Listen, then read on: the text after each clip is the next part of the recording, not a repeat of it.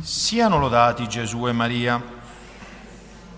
Cari fratelli e sorelle, quest'oggi festeggiamo la memoria di uno dei grandissimi santi della schiera dell'ordine francescano, San, San Pietro d'Alcantara.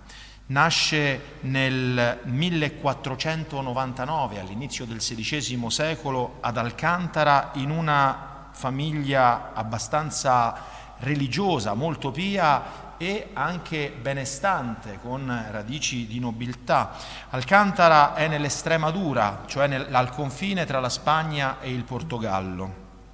Da bambino, sin da bambino, la sua virtù e la sua pietà sono quasi un dono del cielo perché un giorno era bimbo, uno dei domestici lo trova praticamente in estasi, assorto, raccolto vicino, vicino alle canne dell'organo dell'oratorio di casa e non riusciva a farlo ritornare in sé. Il papà, uomo illuminato, anziché spaventarsi di questa cosa, dà ordine a tutti i, gli, i servitori che quando avessero trovato Pietro in estasi raccolto di non disturbarlo, di lasciarlo, di lasciarlo a se stesso.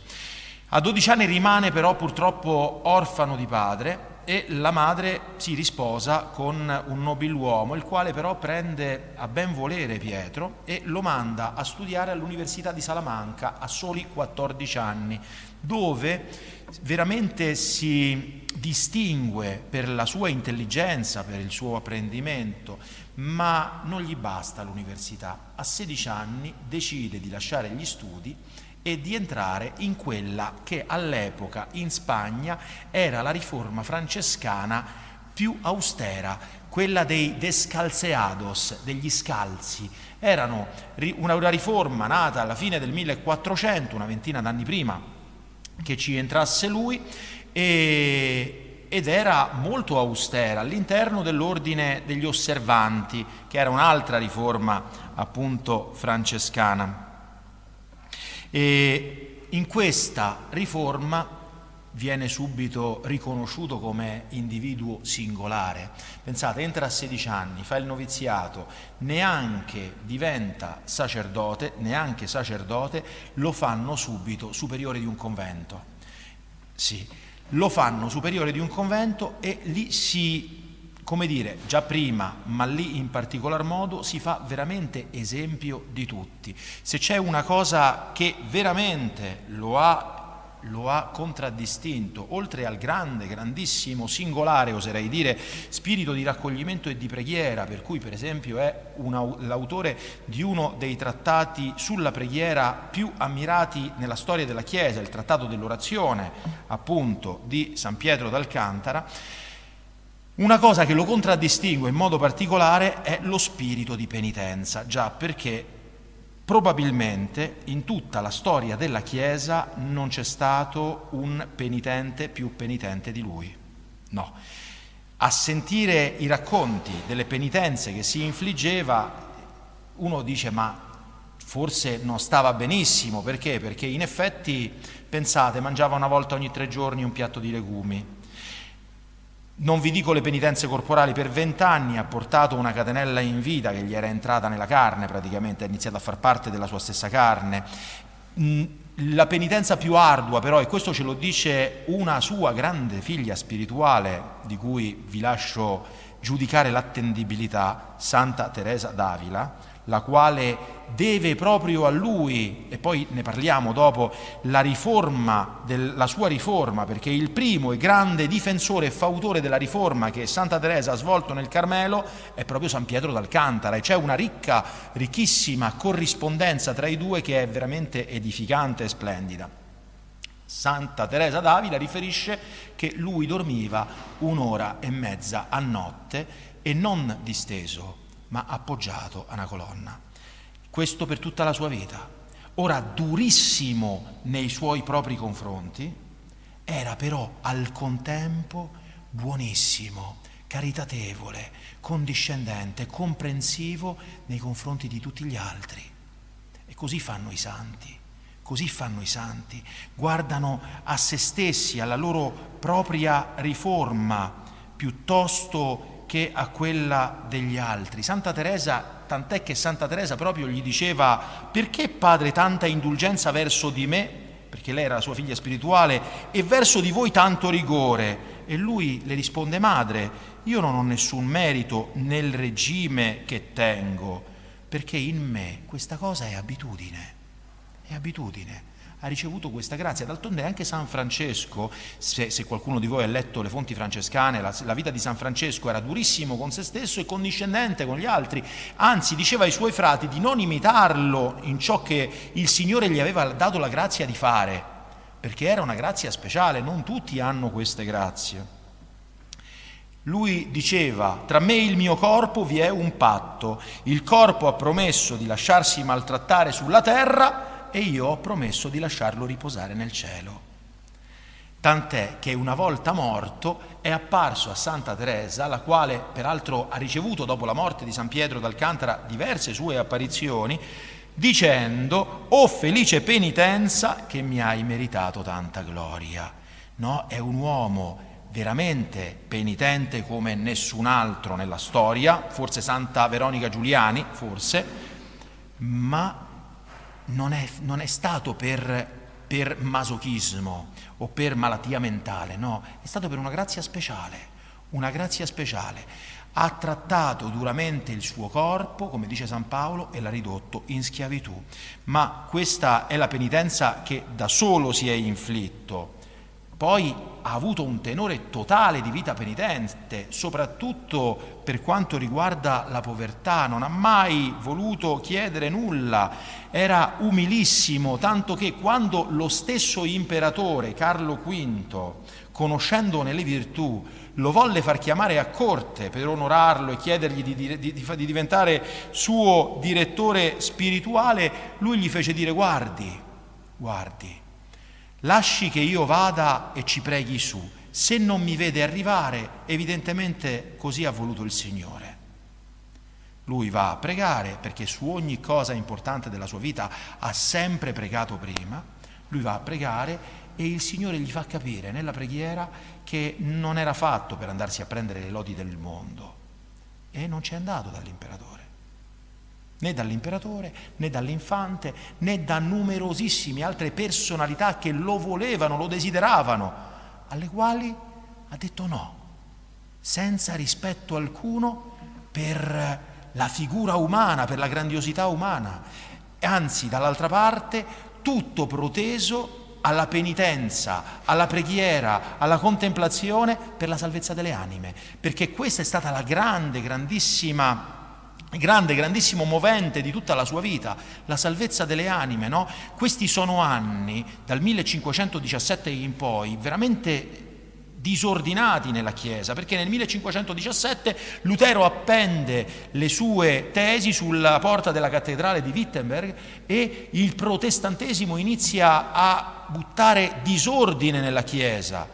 E questi grandi santi, questi grandi santi si oppongono a questo disordine, all'apostasia che ne consegue come? Con i mezzi soprannaturali, la preghiera, la penitenza e le missioni è un grande missionario apostolico, era chiamato ovunque per predicare missioni continue. Una volta i missionari andavano nelle parrocchie, nelle diocesi e predicavano la mattina, il pomeriggio, la sera per 10-15 giorni, una settimana. E lui, pensate un po', è il primo alla fine delle missioni a voler piantare una croce. Una croce. Dopo, dopo di lui anche oggi ne troviamo tante in Italia, di croci a ricordo della missione predicata nel... perché lì si è predicata una missione da parte di quei padri passionisti, francescani, domenicani, non lo so, ma il primissimo a piantare una croce a ricordo della missione fu lui, perché? Perché rimanesse dinanzi a tutti, più che il ricordo delle sue parole, il segno della redenzione, il segno della nostra salvezza, che è la croce di nostro Signore quel segno nel quale tutti noi siamo salvati. La sua santità, vedete cari, cari fratelli e sorelle, fu riconosciuta da tutti e subito, godeva veramente di grande, grandissima stima da, dai governanti, ai vescovi, perché? Perché non si è fatto comprare mai da nessuno e è sempre stato il primo a vivere ciò che predicava e la sua fedeltà fu ricompensata da Dio con doni incredibili, incredibili. A parte il dono della contemplazione di cui abbiamo parlato, ma estasi, eh, bilocazioni, miracoli innumerevoli, innumerevoli. Egli davvero è stato, è stato un esempio in tutto questo e queste estasi No, durante, la Santa Messa, durante la Santa Messa andava in estasi, anche voli si è visto levitare, centinaia di, testimo, di testimonianze in, in merito, però lui diceva che non è questa l'essenza della santità, non è questa. L'essenza della santità è amare Dio con tutto il cuore, veramente fare tutto per amore di Dio. Fratelli miei, diceva, le estasi non costituiscono la santità, serviamo Dio in spirito e verità, applichiamoci alle devozioni sode, pratichiamo la legge di Dio e le buone opere. Tutto il resto è nulla, tutto il resto è nulla. Anche quelle apparizioni con cui il Signore lo ha favorito, ha avuto tantissime apparizioni di nostro Signore, della Santa Vergine, di San Giuseppe di cui fu devotissimo, tant'è che il Carmelo di Santa Teresa, intitolato a San Giuseppe, gli viene questa devozione proprio da San Pietro d'Alcantara. È lui che gliela trasmette.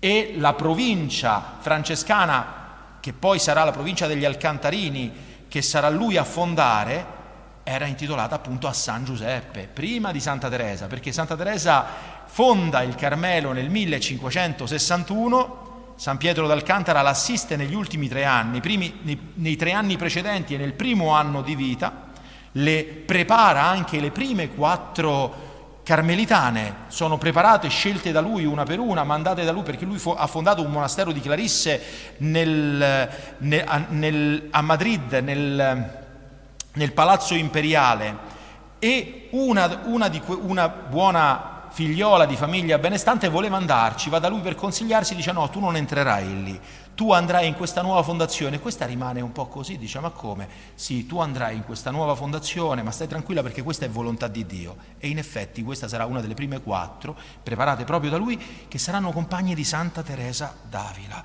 La sua, la sua vita è stata totalmente volta alla gloria di Dio e alla salvezza delle anime tutto in lui predicava, la sua persona, la sua figura, il suo comportamento, il suo contegno, la mortificazione costante del suo sguardo. Pensate, è stato tre anni in un convento e nella chiesa del convento sapeva, a chi gli domandava non sapeva dirgli se la volta del, del, della chiesa fosse a botte o a crociera non ha mai alzato lo sguardo, di tante persone non conosceva se non la voce perché non le guardava neanche in faccia, mortificato in tutta la persona, davvero. L'imperatore stesso, Carlo V, diceva non appartiene alla terra ma è un angelo in cielo, ha conosciuto, anzi tutti i più grandi uomini e santi dell'epoca lo hanno voluto conoscere.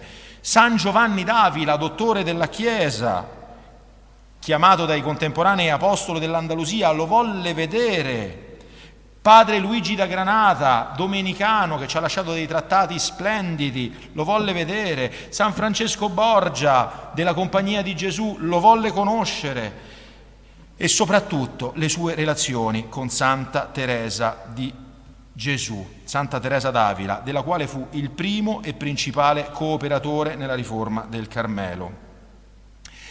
Per dirne molto brevemente, molto brevemente, lei aveva moltissime, moltissime eh, ostilità da parte di tutti, da parte dei suoi direttori spirituali, da parte del vescovo, da parte dei suoi stessi superiori, perché lei era all'interno delle carmelitane che avevano una certa condotta di vita che si era allontanata praticamente, per farla breve, dalla regola originaria del 1209, che era stata approvata nel 1209 da Papa Innocenzo III e poi confermata da Papa Onorio, come i francescani più o meno. Ora, lei voleva ritornare alle origini e San Pietro d'Alcantara in questo l'ha confortata moltissimo, perché? Perché tutti i suoi direttori spirituali, anche persone dotte, dotte, la prendevano come un'illusa. Lei diceva è volontà di Dio, io vedo il Signore, mi dice questo e tutti gli dicevano no, sei un'illusa, sei una poveretta, non, non, non, non la assecondavano finché non ha incontrato San Pietro d'Alcantara, il quale non solo l'ha assecondata, ma è andato lui personalmente a parlare con tutti i direttori di spirito che aveva avuto prima, con il vescovo, con i suoi superiori, dicendo che quella era un'opera che veniva da Dio e che bisognava assecondarla, e questo non una volta, perché in effetti que- l'ostilità è ritornata più volte, una volta li convinceva, poi passava un po' di tempo, lei voleva la povertà assoluta, non, pover- non, non possedere niente, no, figurarsi un monastero senza rendite, senza nulla, a chi, a chi dovrà chiedere? Quindi nessuno lo voleva e San Pietro ancora una volta, l'ultimo anno di vita viene chiamato quasi in fin di vita proprio per dipanare un'ultima volta queste ostilità e queste opposizioni, cosa che ci riesce, tant'è che nel suo decreto di canonizzazione viene consider- si dice proprio che deve essere considerato come il principale promotore di questa riforma. No? Pensateci, nasce la riforma nel 1561, muore lui nel 1562, San Giovanni della Croce, secondo grande pro- promulgatore e sostegno di questa riforma, viene conosciuto da Santa Teresa nel 1563. Il Signore, voi direte, guardate che anima eletta, dà San, le dà San Pietro d'Alcantara, gli toglie San Pietro d'Alcantara e le dà San Giovanni della Croce.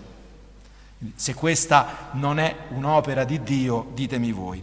Ad ogni modo, ci sarebbe tantissimo da dire e magari un'altra volta lo diremo, ma non possiamo dire tutto. Ciò che possiamo dire è che è stato veramente un uomo, un uomo che si è dato tutto a Dio, senza nulla tenere per se stesso, in tutte le sue dimensioni. E ci dimostra nella sua vita come quando noi ci tiriamo indietro e facciamo agire Dio nella nostra vita, il Signore fa delle cose grandiose, grandiose. È stato un uomo di penitenza, è vero, ma soprattutto di grande, grandissima orazione. E al momento della sua morte, quando, quando è stato il momento che quest'anima benedetta ha lasciato il corpo, gli astanti, coloro che erano lì, hanno visto una grande luce, una grande luce, quasi a suggellare una vita tutta data al Signore. Si è spento, direi consumato a 63 anni, a 63 anni, ma 63 anni che hanno inciso indelebilmente nella storia e nella storia della Chiesa. E nella storia della Chiesa. Ora, fratelli e sorelle, a un uomo che si lamentava appunto delle condizioni miserande della Chiesa di quel tempo, a un nobiluomo, egli disse, sa cosa possiamo fare io e lei? Possiamo cominciare la riforma da me e da lei e così avremo fatto quello che possiamo è quello che dobbiamo, perché ogni riforma nasce da me.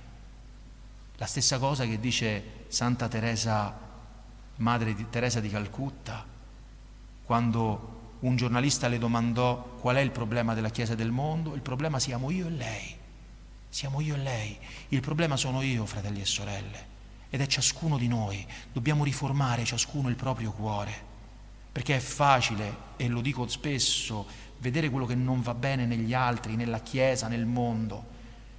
Molto più difficile vedere quello che non va bene in me. E peraltro è quello di cui dovrò rispondere. Ora San Pietro d'Alcantara adesso ha ricevuto il premio delle sue fatiche e lo sta godendo il premio delle sue fatiche. Tocca a noi, rimbocchiamoci le maniche, ascoltiamo il Signore nella preghiera seguiamo le divine ispirazioni e tutto questo nell'obbedienza, perché tutto ciò che egli ha fatto l'ha fatto sempre nell'obbedienza ai suoi superiori gerarchici, sempre.